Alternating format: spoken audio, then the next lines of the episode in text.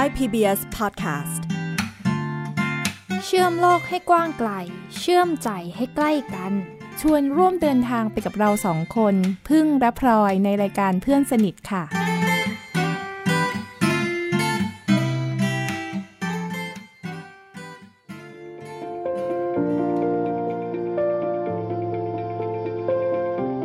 การทำธุรกิจที่ไม่ได้คิดถึงคนอื่นเลยอะ มันเป็นการเหมือนเอาเปรียบคนกันเอง ซึ่งก็เลยอยากที่จะทำธุรกิจอะไรบางอย่างที่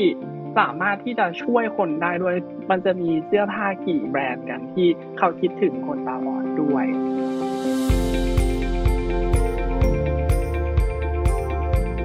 ต้อนรับคุณผู้ฟังเข้าสู่รายการเพื่อนสนิทค่ะ วันนี้เพิ่งมีแขกรับเชิญนะคะ เป็นคนหนุ่มรุ่นใหม่ ที่ทำธุรกิจเพื่อผู้พิการทางสายตามายาวนานถึง 8 ปีเลยค่ะ สวัสดีครับท่านผู้ฟังทุกๆคนนะครับ ชื่อจุ้ยนะครับนาจีระชนะประเวินชัยครับ ผมก็เป็นเจ้าของแบรนด์วานที่เป็นแบรนด์นวัตกรรมเพื่อผู้พิการทางสายตาครับ ผมทำมา 8 ปีแล้วจริงๆ ซึ่งซึ่งอายุ 25 นะครับ เริ่มทำแบรนด์วันตั้งแต่อายุเท่าไหร่นะคะน้องจุ้ย 18 ครับผม ตอนนั้นใช่เรียนมหาวิทยาลัยปีอะไรคะ ปีหนึ่งเองครับผม มีแรงบันดาลใจอะไรแบรนด์นี้คืออะไรยังไงบอกให้คุณผู้ฟังฟังนิดนึงค่ะว่าโอ้วันครับคืออะไร แบรนด์วันนะครับ เป็นแบรนด์นวัตกรรม เพื่อผู้พิการทางสายตาครับ มีจุดเริ่มต้นมาจากคุณลุงกับคุณป้าของตัวเอง คุณลุงจะบอดเลือนลางครับ แต่คุณป้าจะบอดสนิทเลย เราอยู่กับคุณลุงกับคุณป้ามาตั้งแต่เด็กอะเราก็เลยได้เห็นปัญหาอย่างหนึ่งการเลือกสีเสื้อผ้าเลือกขนาดเสื้อผ้า เวลาเราไปงาน แน่นอนว่าเรามีการรักเทศะทางสังคมอยู่ใช่ไหมเวลาเราไปงานศพเราก็ควรใส่เสื้อสีดำใช่ไหมฮะแล้วเวลาเราไปงานแต่งงานเราก็ควรใส่เสื้อที่มีสีสันน่ารักใช่ไหมฮะ มันก็เกิดเหตุการณ์การใส่เสื้อผิดสีหรือว่าอะไรอย่างเงี้ย บ่อยมากเลยครับผมเวลาเราอยู่กับผู้พิการทางสายตาเราเป็นคนช่วยหยิบช่วยดูให้บางทีเขาก็หยิบเองเขาลุงกับคุณป้าเนี่ยเวลาซักผ้าอะไรอย่างเงี้ยเสร็จอะครับผมมันจะมีกะเขาก็จะเป็นกะ จัดเสื้อผ้าให้เป็นระเบียบ แต่บางทีมันก็มีสลับกันบ้าง ก็เลยทำให้เขาหยิบผิดค่อนข้างบ่อย ตอนนั้นจะไปงานศพกันครับ ก็เลยเราคุณลุงกับคุณป้าก็หยิบผิดก็ไปใส่เสื้อสีแดงลงมาเลยนี่ก็แบบว่าผิดสีจ้าไปเปก็ลี่ยนจะผิดแล้วกาลเทศะของสังคมเนาะใช่ไหมคะใช่ครับก็เลยเป็นจุดเริ่มต้นให้เราแบบมีประกายไอเดียให้เราสร้างเอ่อ แบรนด์วางขึ้นมา แล้วก็เกิดเป็นนวัตกรรม Blind Innovation ที่ทำให้คนตาบอดสามารถเลือกสี แล้วก็ขนาดของเสื้อผ้าได้ด้วยตัวเองครับ ก็เป็นจุดเด่นของแบรนด์วันเลย อยากให้จุ้ยลองเล่าหน่อยว่า พัฒนาความคิดมาสู่การลงมือทำจากกระบวนการอะไรบ้างคะโอ้จุ้ยต้องบอกว่าจริงๆที่เป็นเด็กธรรมดาธรรมดามากๆเลยนะครับ ไม่ได้มี พื้นฐานที่บ้านแบบมั่งมีอะไรเลยก็คือ ธุรกิจเนี้ยจุ้ยเริ่มต้นจากศูนย์จริง ๆ เลยก็คือ พอจุ้ยเข้าปีหนึ่งไปจุ้ยโชคดีที่จุ้ยได้เรียนคณะที่ตัวเองอยากเรียนได้ทำในสิ่งที่อยากทำโดยมีคุณแม่คอยผลักดันอยู่ตลอดครับ ก็ให้ได้ทำในสิ่งที่อยากทำจุ้ยได้เข้าคณะการสร้างเจ้าของธุรกิจ และการบริหารกิจการที่มหาวิทยาลัยกรุงเทพอันนั้นก็เป็นจุดเริ่มต้นที่ทำให้จุ้ยเนี่ยได้เริ่มต้นคิดว่าเฮ้ยเราจะทำอะไรดี เพราะว่า อสุดท้ายแล้วเราเข้าไปเรียนคณะนี้เราต้องสร้างธุรกิจอะไรสักอย่าง แต่เราไม่อยากสร้างธุรกิจธรรมดา ความรู้สึกของเราคือ การทำธุรกิจที่ไม่ได้คิดถึงคนอื่นเลยอะมันเป็นการเหมือนเอาเปรียบคนกันเอง ซึ่งก็เลยอยากที่จะทำธุรกิจอะไรบางอย่างที่สามารถที่จะช่วยคนได้ด้วยคือต้องบอกว่าเมื่อก่อนด้วยอยากเป็นหมอ แต่เราฉลาดไม่พอม่มีปัญญาไปสอบหมอจริงๆครับ ก็คือสอบแล้วแต่ไม่ได้จริงๆอะเราก็เลยคิดว่า เฮ้ยแล้วอะไรแหละที่เราจะช่วยคนได้ด้วยคิดว่าด้วยจะใช้ธุรกิจเนี่ยแหละ เป็นเครื่องมือในการช่วยเหลือคนอื่นนะครับผมก็เลยเป็นการสร้างธุรกิจเพื่อสังคมขึ้นมา ตอนนั้นน่ะจุ้ยยังไม่รู้เลยครับ ว่าการทำธุรกิจเพื่อสังคมอะมันคืออะไรจุ้ยอะเคยปรึกษาอาจารย์ธุรกิจไม่มีใครเห็นด้วยกับจุ้ยเลยเชื่อไหมพี่พึ่งอาตอนจารนั้ย์นว่าคือไงนะอาจารย์บอกว่าทำธุรกิจอะขายของธรรมดาให้รอดก่อนไหมพูดคำนี้เลย ดูดูเหมือนดับฝันเลยใช่ไหมดูเหมือนดับฝันดูเหมือนดับฝันแต่ซึ่งแต่ว่าอาจารย์เขามันปคืรารถควมนาหวังดีหรือเปล่าใช่อาจารย์มันคือความหวังหรือดีเปล่าเพราะว่าเขากลัวว่าเพิ่งเริ่มต้นใช่ไหมมีไฟแรง แล้วจะมาใช่ทำธุรกิจเพื่อสังคมที่ขายยากใช่ไหมของขายโอ้ยากโหใช่ไหมยาก เริ่มจากทุนก่อนใช่ครันะบหาทุนก่อนนะใช่หาทุนก่อนเลย เพราะว่าเราจะทำอะไรไม่ได้เลย ถ้าเราไม่มีเงิน อันนี้คือความรู้เรื่องของธุรกิจพื้นฐานเลยค่ะแน่นอนใช่เพราะตอนนั้นเงินเก็บของเรามีอยู่ห้าพันบาทเองมาพี่พึ่ง น่าจะผลิตเสื้อไม่ได้ตัวหนึ่งเลย เราก็คิดว่าเฮ้ยเราจะต้องไปหาทุนจากไหน ก็โชคดีที่เราไปเจอโครงการของมหาวิทยาลัย ชื่อโครงการไอเดียแลกล้าน ตามคอนเซปต์ของโครงการเลยก็คือ เขาจะสนับสนุนนักศึกษาที่มีไอเดียในการ สร้างนวัตกรรมใหม่ๆ ต้นจากการส่งไอเดียไปก่อน เพื่อที่จะไป pitching เงินก้อนแรกในการทำธุรกิจนี้ให้มันเกิดขึ้นจริง ณ ตอนนั้นเองอะ ผู้เข้าประกวดอะมีอยู่ประมาณ 300ถึง500 ไอเดียเลย คือไอเดียมันเยอะมากที่ส่งเข้าไปในโครงการซึ่งก็ไม่ได้คิดเลยว่าตัวเองอะจะเป็นไอเดียที่ดีแล้วก็ได้ติด 10 นวัตกรรมสุดท้ายที่ทำได้ สรุปเราก็ชนะเราก็ได้เงินทุนตรงนั้นมาจริง ๆ ก็คือเราไปพิชชิ่งทุนมา1 0 0 0 0แสนบาทเป็นเงินเริ่มต้นครับผมเขาก็จะให้ทุนมาในเรื่องของการทำโปรโตไทป์แล้วก็ต่อยอดธุรกิจมา รู้สึกไงบ้างที่เขาแบบเป็นมากตอนแรกไม่คิดเลยว่าจะได้ ตอนแรกไม่คิดว่าไอเดียนี้ดีด้วย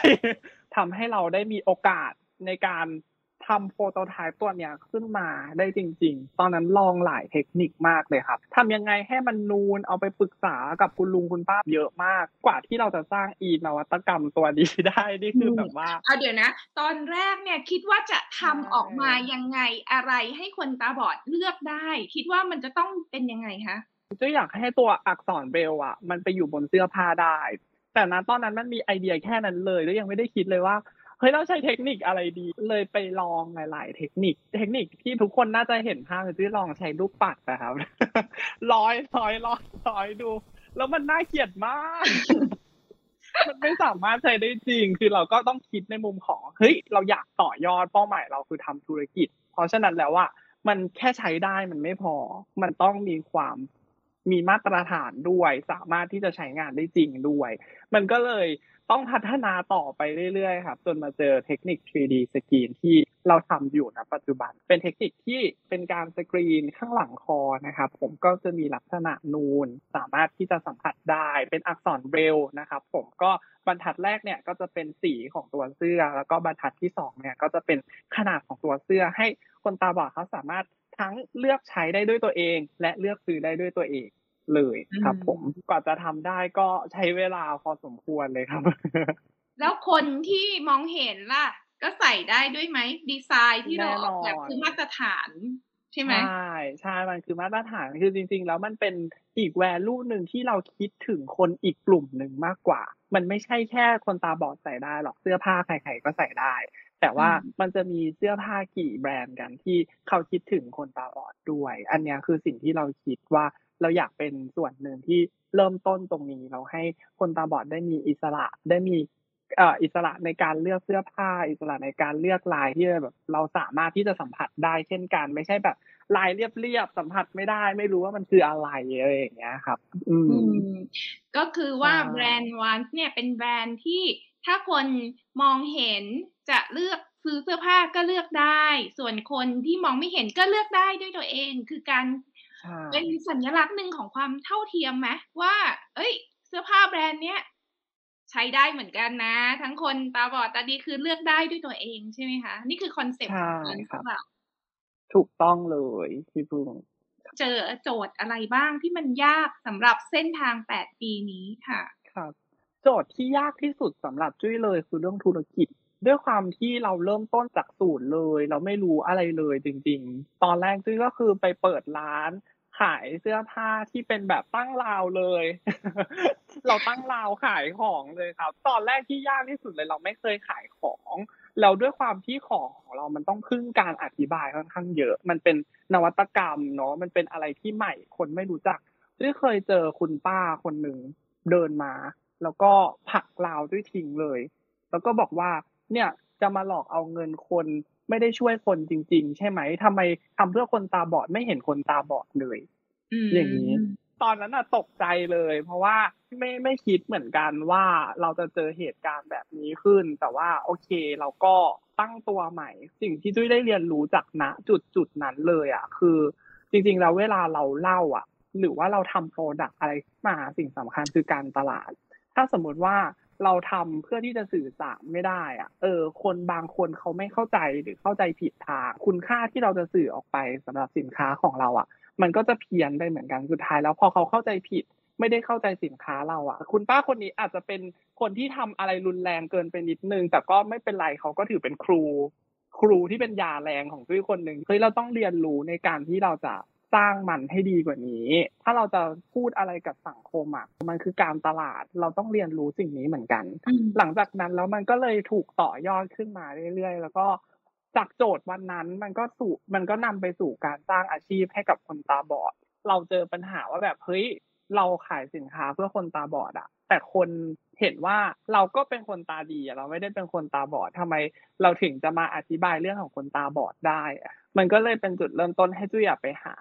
คนที่อยู่ใกล้ตัวนะครับผมที่เขากำลังหางานอยู่พอดีคือตอนนั้นมีคนรู้จักที่เป็นคนตาบอดของอาจารย์ของตัวเองนั่นแหละครับ เราก็ค่อยๆต่อยอดอาชีพตรงนั้นอะจากตอนแรกที่เราเป็นคนยืน เราก็เริ่มที่จะ ให้คนตาบอดที่เรารู้จักมาช่วยทำงานตรงนี้ แล้วมันก็กลายเป็นการสร้างอาชีพให้กับเขาโดยปริยายเลย แล้วเขาก็ได้เล่าเรื่องของตัวเขาเองด้วยบางทีคนตาดีเข้ามาก็อยากรู้ว่าเฮ้ยคนตาบอดใช้ชีวิตยังไง คนตาบอดทำอะไรอะไรเงี้ยครับ มันก็เลยเกิดเป็นความเท่าเทียมที่คนตาบอดก็ ได้เล่าสิ่งที่ตัวเองเป็นให้กับคนตาดีฟัง จากตอนแรกที่คนตาดีเขาแบบ อุ๊ย คนตาบอดน่าสงสารจังเลยนู่นนี่นั่นอะไรอย่างเงี้ยครับทำให้คนตาดีเข้าใจมากขึ้นว่า จริง ๆ แล้วเราก็เหมือนกันนั่นแหละ แต่ว่าเรามีวิธีการใช้ชีวิตที่ต่างกันเฉยๆไม่ต้องมีใครมาดูถูกใครในการใช้ชีวิต อันเนี้ยคือแบบสิ่งที่รู้สึกว่า พอที่เห็นคนตาบอดเขาภูมิใจที่จะเล่าในสิ่งที่ตัวเองเป็นอะ ไม่ได้อายในสิ่งที่ตัวเองเป็น แล้วคนตาดีก็ยินดีที่จะรับฟังอะ มันเป็นความรู้สึกที่ประสบความสำเร็จจากความล้มเหลวนะจุดจุดนั้น อืมครับผม เป็นจุดเริ่มต้นที่ทำให้เราอะ ได้เริ่มต้นสร้างอาชีพกับคนตาบอดจริง ๆ แล้วก็ทำให้เห็นภาพว่าเฮ้ยเราจะต่อยอดยังไง ให้แบบแค่เสื้อของเราไม่ได้มีคุณค่าแค่กับคนตาบอดอย่างเดียว มันมีคุณค่าให้กับแบบคนตาดีด้วยแล้วคนตาบอดไปด้วย ฟังดูแล้วเนี่ย ในฐานะคนที่เรียนเรื่องการทำผลิตภัณฑ์ด้วยนะ แล้วอาจารย์ก็บอกว่า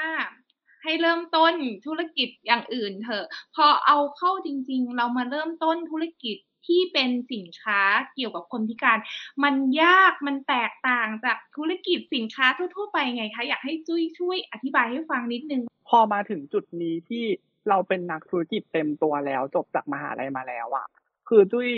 บอกได้เลยว่าสิ่งที่ต่างกันคือคุณค่าของตัวผลิตภัณฑ์ การที่ เราจะทำผลิตภัณฑ์อะไรอย่างหนึ่งขึ้นมาเพื่อคนอื่น กับผลิตภัณฑ์อะไรอย่างหนึ่งที่ทำเพื่อขายอะ มันไม่เหมือนกันคุณค่าที่เราจะสื่อสารออกไปซึ่งว่าการที่เราเริ่มต้นทำตัวธุรกิจเพื่อสังคมมา แล้วเราได้เล่าแมสเซจที่เราอยากที่จะทำเพื่อสังคม เราสร้างอิมแพคให้กับสังคมได้อะมันคือคุณค่าที่มัน เป็นมากกว่าคำว่าการตลาดไปอีกอะมันคือการที่เราเห็นอกเห็นใจคนอื่นมันคือการที่เราจะร่วมมือกันทำอะไรบางอย่างที่ดีขึ้นเพื่อโลกของเรา อันนี้คือที่รู้สึกว่านี่คือความต่างระหว่างธุรกิจธรรมดาที่เป็นธุรกิจที่อาจจะอยากได้แต่งเงิน หรือว่าแบบเอาเปรียบคนอื่นอะไรอย่างเงี้ยครับผม อันนี้เราได้สลัดความคิดเหล่านั้นทิ้งไปอะ แล้วเรามายึดมั่นในคุณค่าที่เราจะแบ่งปันให้ คือคุณค่ามันต่างกันอย่างสิ้นเชิงเลยแล้วความสุขในการทำธุรกิจสองแบบเนี้ย ไม่เหมือนกัน เพราะว่าจริงๆเราตุ้ยทำธุรกิจมาทั้งสองประเภทแต่ตุ้ยบอกเลยว่าความต่างของการทำธุรกิจเพื่อสังคมอะคือคุณค่าที่เราได้แบ่งปันคนอื่นชีวคุณค่าที่เราสร้างชีวิตให้กับคนอื่นมันคือเครื่องมือหนึ่งที่ทำให้เราได้ช่วยคนอีกหลาย ๆ คนที่เขาอาจจะยังไม่ได้มีโอกาสเท่าเราแล้วแบบทำให้ เราเติบโตไปด้วยกัน อืมครับโอเคสำหรับคนที่อยากจะทำผลิตภัณฑ์ เพื่อคนพิการแล้วยั่งยืนน่ะ จุ้ยคิดว่าเรื่องอะไรที่มันจำเป็นมาก ๆนะคะ พอเราทำธุรกิจเพื่อสังคมขึ้นมา คนก็จะเข้าใจรวมไปกับการทำเพื่อสังคมเลย ซึ่งมันแตกแตกต่างกันโดยสิ้นเชิง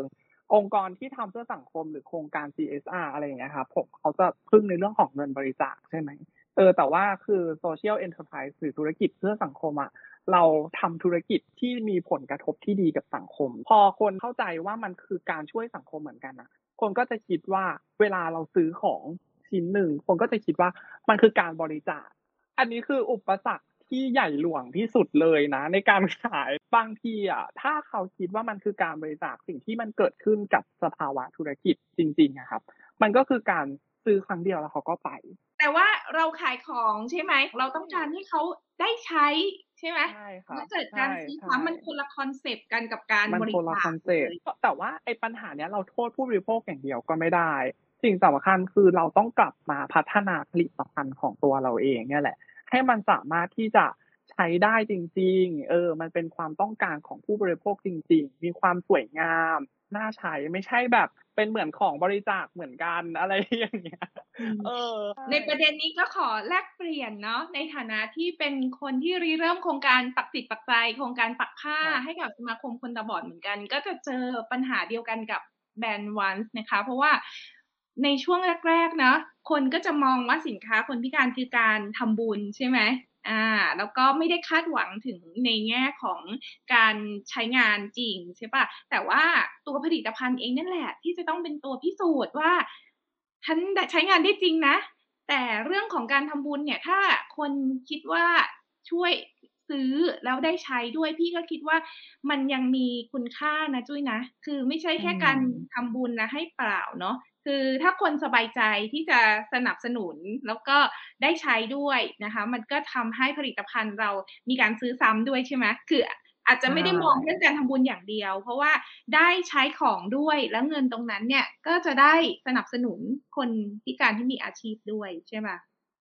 ใช่ครับผมอันนั้นคือสิ่งที่เราพยายามทำแล้วก็ผลักดันกันอืมแต่จริงๆแล้วเรื่องการทำบุญนะคะก็เป็นเรื่องที่ ไม่มีอะไรผิดอะไรถูกเป็นความสบายใจใช่ใช่แต่ในเชิงธุรกิจแล้วเนี่ย เราต้องการขายของ ใช่ เราธุรกิจอยู่ได้ด้วยกำไร อันเนี้ยใช่คือเรื่องจริงใช่แม้แต่ธุรกิจเพื่อสังคมเองก็อยู่ได้ด้วยกำไรเหมือนกัน ซึ่งกำไรของเราจะจะต่างจากกำไรจากการทำธุรกิจธรรมดาเนอะที่พึ่งตรงที่ว่าเอ่อกำไรของเราอะ มันก็จะมีส่วนที่นำไปพัฒนาเพื่อที่จะสร้างผลกระทบที่ดีกับสังคมต่อไป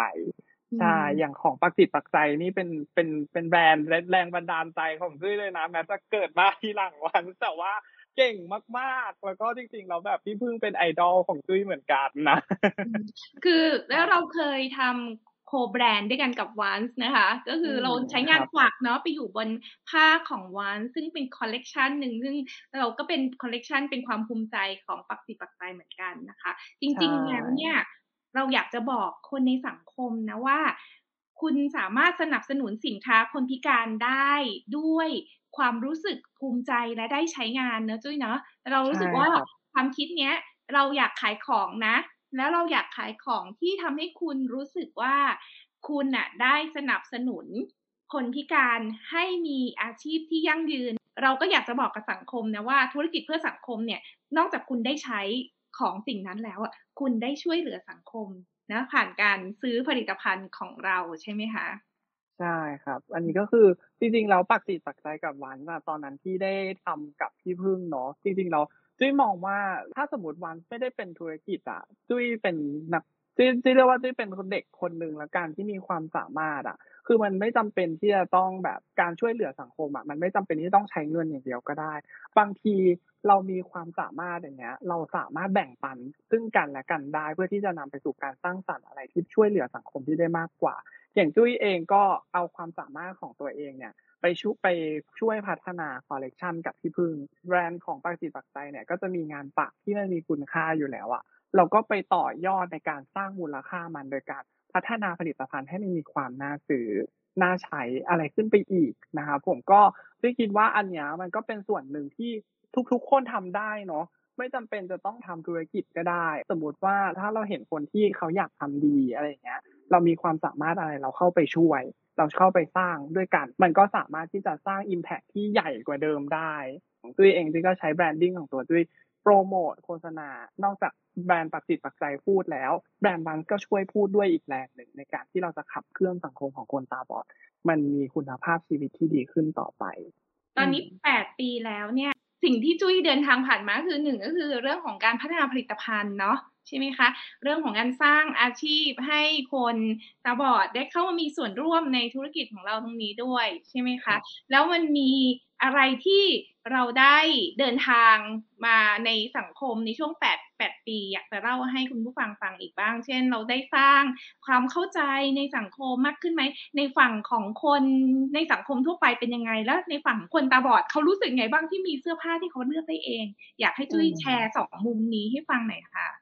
ใช่อันนี้คือจริงๆแล้วในเชิงของศิลปะอันนี้ครับผมแบรนด์ ONCE ส่วนใหญ่แล้วเราจะทำเสื้อผ้าเนาะเราก็จะ เล่าทุกอย่างออกมาในเชิงของศิลปะผ่านคอลเลกชันต่างๆ ของเราครับผมไม่ว่าจะเป็นคอลเลกชัน equality ที่เป็นเครื่องหมายเท่ากับ หรือว่าเป็นคอลเลกชัน white cane ที่เป็นตัว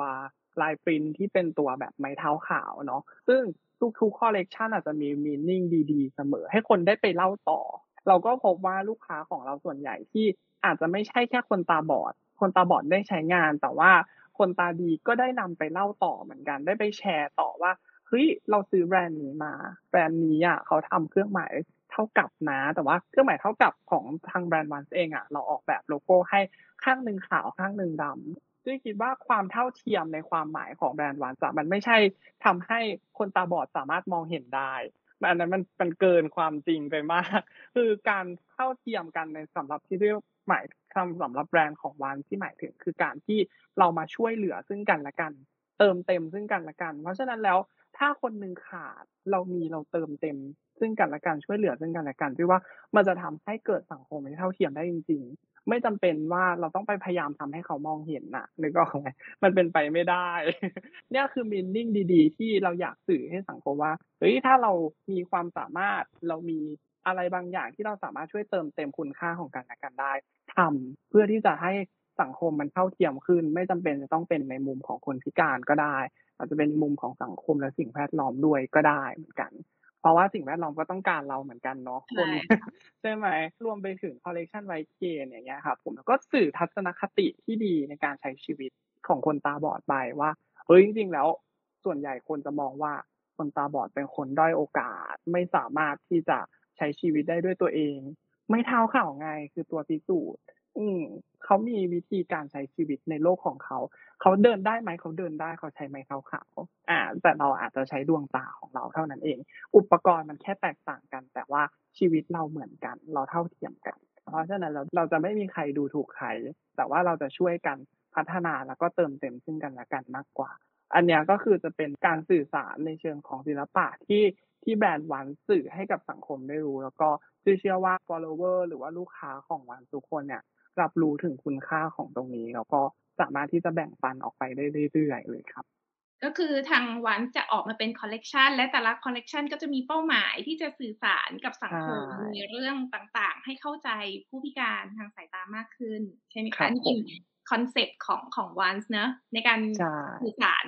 ผ่านเสื้อผ้าผ่านคอลเลกชันใช่ปะคะ แล้ว feedback ที่ได้มาจากคนในสังคมที่มาซื้อเสื้อผ้าของ ONCE เป็นไงบ้างอยากให้ลองเล่าให้ฟังหน่อยนะ คือจริงๆ แล้วอะ ONCE จะไม่ได้ทำแค่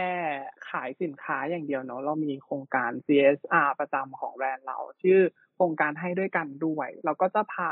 ลูกค้าของเราเนี่ยแหละไปสัมผัสกับคนตาบอดจริง ๆ ก็จะมีโครงการซื้อหนึ่งให้หนึ่งก็คือซื้อเสื้อหนึ่งตัวเนี่ยเราก็จะเอาไปบริจาคให้กับคนตาบอดหนึ่งตัว การบริจาคในที่นี้เนี่ยเราไม่ได้บริจาค ในฐานะ คนตาบอดเป็นคนได้โอกาสนะ แต่ว่าเพื่อที่จะให้คนตาบอดได้เข้าถึงนวัตกรรมเหล่านี้ พอลูกค้าของเราเนี่ยได้มีโอกาสในการเข้าไปสัมผัสโลกของคนตาบอดที่แท้จริง ส่วนใหญ่ลูกค้าก็ประทับใจมากๆ ก็คือขอบคุณเราที่ทำให้รู้จักคนตาบอดมากขึ้น แต่สิ่งที่เกิดขึ้นหลังจากนั้นคือเป็นสิ่งที่ไม่เคยคิดว่ามันจะเกิดขึ้นเลยคือ ลูกค้าของเราเองเนี่ยแหละไปรวมกลุ่มกัน แล้วก็มา ทำดีเพื่อคนตาบอด อาจจะมีการไปบริจาคเพื่อเด็กที่โรงเรียนสอนคนตาบอดราชวิถี เป็นการต่อยอดโครงการจากการที่เฮ้ยจากจากที่ตอนแรกที่เราไปทำแค่คนเดียวอะ มันมีผลกระทบกับสังคมคือ คนที่เขาได้สัมผัสอันนี้ครั้งแรกแล้วเขาเอาไปต่อยอดต่อแล้วเอาไปบอกต่อกับคนในองค์กรของเขา ไปบอกต่อกับคนในครอบครัวของเขา มันก็เกิดเลยเกิดการช่วยเหลือที่ เรียกเรียกว่ามันเป็นการเติมเต็มสังคมที่น่าภูมิใจมาก แล้วก็เป็นผลกระทบที่ทำให้รู้สึกว่าโอ้แบรนด์วันมันมีคุณค่าเหมือนกันเนอะเราไม่เคยคิดถึงจุดนี้เลยว่า การทำแบรนด์เสื้อผ้าเล็ก ๆ แบรนด์หนึ่งมันจะส่งผลกระทบได้ขนาดนี้อะไรเงี้ยครับ อืม และในมุมของคนตาบอดล่ะ ที่เขาได้สัมผัสเสื้อผ้าที่มีเบรลแล้วก็เลือกได้เองเนี่ย มีเสียงสะท้อนยังไงบ้าง อืม ก็ อันเนี้ยเป็นเสียงสะท้อนที่จุ้ทำให้จุ้พูดกี่ทีก็น้ำตาไหลคือ ในตอนที่เราเอาไปให้น้องๆได้จับนั่นแหละ เด็กๆอะ เข้ามาก่อนแล้วก็ขอบคุณที่ที่ทำสิ่งนี้ให้กับเขาอะไรอย่างเงี้ย เรารู้สึกว่าเฮ้ยมันอย่างน้อยมันมีคนที่คิดถึงเขาอยู่ เขาไม่ได้อยู่โดดเดี่ยวโลกใบนี้นะเขาก็ สนุกกับการเล่น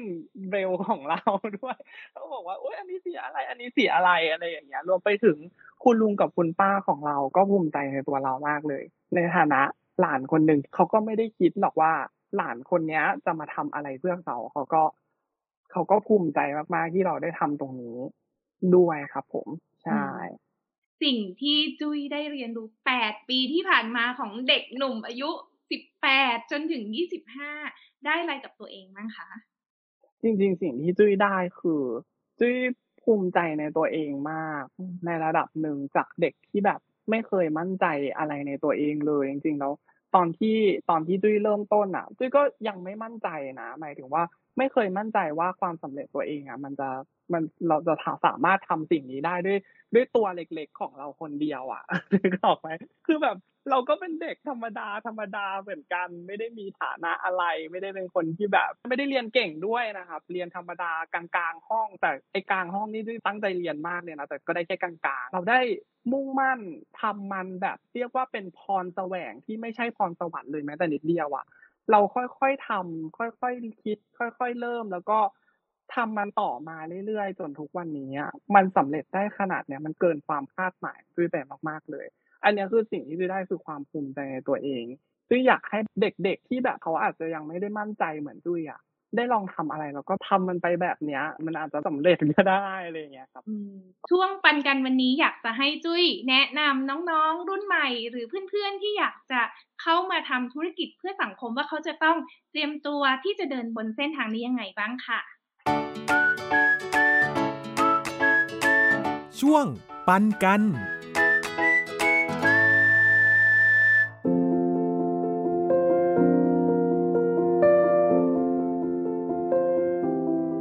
อย่างแรกเลยนะครับผมที่น้องจะต้องเตรียมคือแรงบันดาลใจของน้องเองนะครับผมที่น้องอยากทำเพื่อคนอื่น หรือว่ามีสิ่งรอบข้างหรือรอบตัวน้องที่น้องอยากที่จะช่วยแก้ไขหรือพัฒนา อันนี้คือตัวด้วยเองก็เป็นเด็กธรรมดาธรรมดาคนหนึ่งเนาะธุรกิจเนี้ยเริ่มมาจากความหวังเล็กๆ ที่อยากจะทำให้คนตาบอดมีคุณภาพชีวิตที่เท่าเทียม แล้วก็ดีขึ้นนะครับผมอันนี้คือมันแค่ความหวังเล็กๆ แค่นี้เองก็มันก็เลยเป็นจุดเริ่มต้นที่ทำให้พี่แบบสามารถต่อยอดมาได้ อย่างที่สองเลยเรื่องของเงินทุนจุ้ยจุ้ยมั่นใจว่าหลาย ๆ คนอาจจะกังวลเรื่องนี้นิดนึงว่าเฮ้ยเราจะหาเงินทุนจากตรงไหนดีเราอาจจะ หารอบตัวไม่ว่าจะเป็นโครงการต่างๆ ที่เปิดประกวดอยู่นะครับ จริงๆแล้วมันมีโครงการเยอะมากเลยนะ ถ้าน้องๆตั้งใจหามันจริง ๆ แบบ SME สตาร์ทหรือว่าอะไรอย่างเงี้ยครับผมว่าน้องสามารถที่จะหาเงินทุนได้จากโครงการเหล่านี้เลย แต่ว่านั่นในเงื่อนไขว่าไอเดียของน้องก็ต้องดีจริง ๆ อย่างที่สามเลยนะครับผมก็คือความรู้ในเรื่องของธุรกิจ อันเนี้ยมีแค่แรงบันดาลใจอย่างเดียวไม่ได้ เราจะต้องมีความรู้ในเรื่องของธุรกิจด้วย ไม่ว่าจะมากหรือน้อยนะครับผมอันเนี้ยคือสิ่งสำคัญจริง ๆ ที่พี่บอกเลยว่า มันจะทำให้สินค้าของน้องหรือว่าการที่น้องเริ่มต้นทำอะไรเพื่อสังคมขึ้นมาเนี่ย ประสบความสำเร็จและแบ่งปันไปถึงคนอื่นได้ ก็คือธุรกิจนั่นเองนะครับผมอันนี้ก็ฝากสองไว้สามข้อนี้เป็นข้อหลักครับ Thai PBS Podcast วันนี้เราได้คุยกันในเรื่องของธุรกิจเพื่อสังคมที่มันเริ่มมาจากแรงบันดาลใจเล็ก ๆ นะคะจุ้ยใช่ไหมเราเริ่มมาจากแรงบันดาลใจที่เรารู้สึกว่าเราอยากเห็นสินค้าคนพิการมีความสวยงามนะคะ แล้วก็คนพิการสามารถเข้าถึงได้นะคะ ความงามที่คนมองไม่เห็นก็สัมผัสได้ด้วยเนาะจุ้ยเนาะเราได้เห็นแล้วว่าแค่มีแรงบันดาลใจ มีความมุ่งมั่นใฝ่ฝันนะคะ เดี๋ยว เส้นทางมันจะมาเองนะจุ้ยเนาะใช่โชคชะตาจะพาเราไปเจอกับอุปสรรคเองครับแล้วที่สำคัญอุปสรรคคือโจทย์และบทเรียนที่จะพาให้เราก้าวไปต่อใช่ไหมคะจุ้ยจากที่จุ้ยเล่ามาเนาะก็คือไม่มีเส้นทางไหนไม่มีอุปสรรคใช่ไหมคะ อุปสรรคที่ครูที่สำคัญของเราเนาะก็อย่าท้อนะคะ อุปสรรคคือมีไว้ให้เราแก้ให้เราก้าวข้ามนะคะ วันนี้รายการเพื่อนสนิท ขอบคุณจุ้ยมากๆเลยค่ะ ที่มาร่วมแบ่งปันประสบการณ์ด้วยกันนะคะ วันนี้เราสองคนลาคุณผู้ฟังไปก่อนนะคะ สวัสดีค่ะ สวัสดีค่ะ ติดตามรายการได้ทางเว็บไซต์และแอปพลิเคชันของไทย PBS Podcast Spotify SoundCloud Google Podcast Apple Podcast และ YouTube Channel ของไทย PBS Podcast Thai PBS Podcast We the World We the Voice